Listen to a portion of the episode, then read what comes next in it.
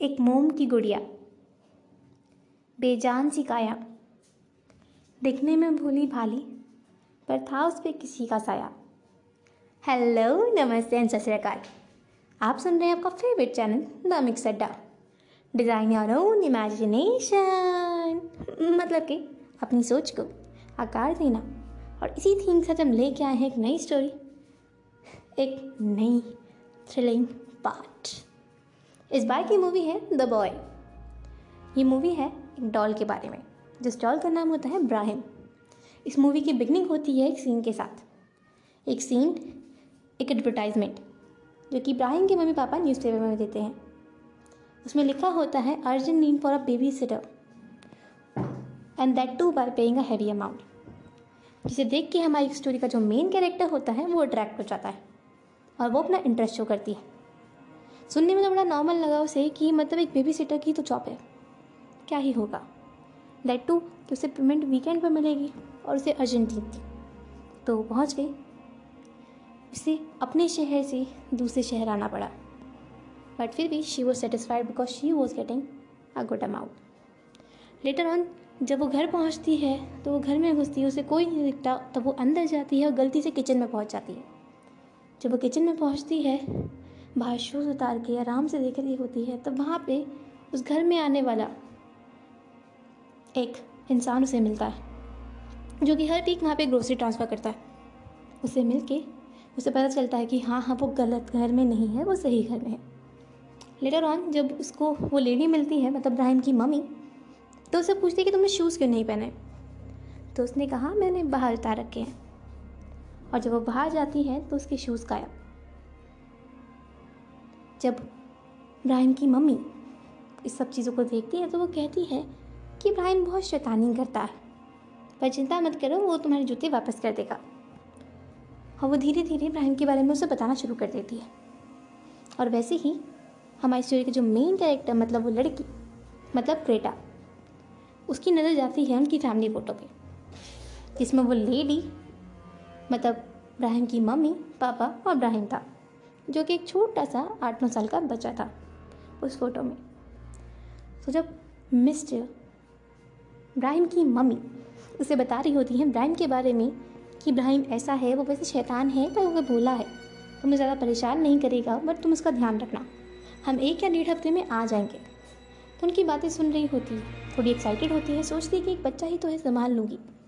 But बात आती है जब उससे मिलने की तो जब इब्राहिम के पापा खड़े होते हैं उसके सामने तो कहते हैं कि हम तुम्हें ब्राहिम से मिलवाते हैं। जब उसके पापा हटते हैं तो उसके पीछे एक डॉल होती है। एक छोटी सी डॉल, मानो मोम की बनी हुई। वहाँ पे लेटी और उसकी तरफ़ आँखें कर रही थी। उस चीज़ को देख के वो हंसने लगी। कहने लगी कि एक डॉल को परवाह की क्या ज़रूरत क्या आप सच में इसे डॉल मानते हो? क्या सच में आप इसे बेटे के लिए ट्रीट करते हो? ये तो एक डॉल है। आप क्या कर रहे हो? इस चीज़ को देख के वो दोनों थोड़े सैड हो जाते हैं। और वो कहते हैं कि तुम्हें अपने काम थोड़ी ज़िम्मेदारी से करना पड़ेगा। और वो कहते हैं कि तुम सेलेक्टेड हो या नहीं, हम तुम्हें दो मिनट बताएँगे। इब्राहिम से पूछ के। ये सब बातें सुन के बहुत अटपटी सी लगती हैं, मगर फिर भी वो कहती है कि लेट्स सी जब इब्राहिम की मम्मी रूम से बाहर निकलती हैं तो वो कहती है कॉन्ग्रेचुलेशन तुम सेलेक्ट हो गई हो। इब्राहिम को तुम पसंद आई हो। शायद इसलिए कि तुम सारी बेबी सिटर से सबसे ज़्यादा जबान हो, सबसे ज़्यादा यंग हो, और खूबसूरत भी तो हो। तो ये सब बातें सुन के वो सोचती हैं कि क्या ही कह दिया उन्होंने but still she was satisfied कि उसे पेमेंट मिलेगी और डॉल का ही तो ध्यान रखता है। उनके जाते ही उसने इब्राहिम को एक चेयर पे बिठाया और वहाँ से चली गई। पहली रात अपनी दोस्त से बात करते वक्त उसने बोला कि शायद मैं गलत जगह पे हूँ। शायद मैं फ्री में पैसे ले रही हूँ, क्योंकि एक डॉल की क्या ही परवाह करनी उन चीज़ों को सोचते सोचते वो सो रही थी और उसके सपने में इब्राहिम आया और उसका गला दबाने लगा।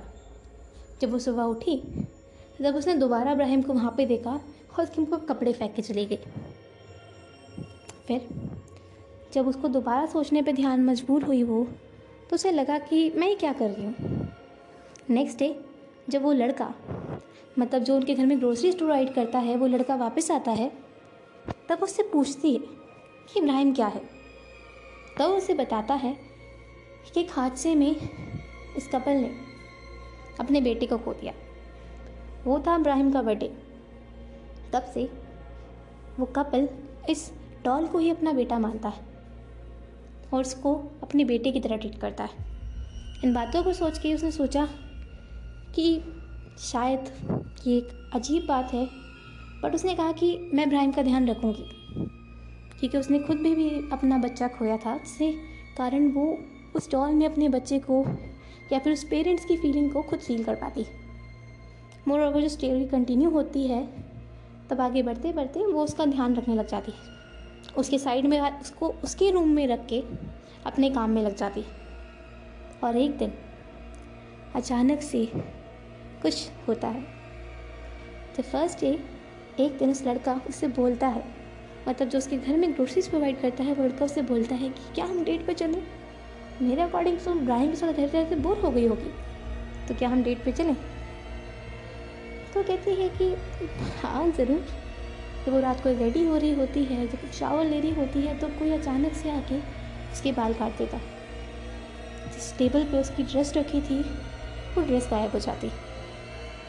और वो नेकलेस भी जो हमेशा वो पहन के रखती थी, जो उसे साइड में उतारा ही था, वो सारी चीज़ें गायब और ऊपर की सीढ़ी खुली हुई।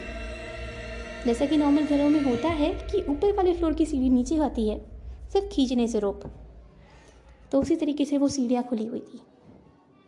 जब उसे लगा कि क्या पता वो लड़का वापस आया हो और उसने छुपके से उसकी ड्रेस ऊपर छुपा दी एक मज़ाक की तरह। पर जब वो ऊपर गई तो सीढ़ियाँ ऊपर हो गई। आगे की स्टोरी को जानने के लिए हमारे साथ बने रहे हमारे चैनल को सब्सक्राइब करें। स्टिल दैन बी से बी काम।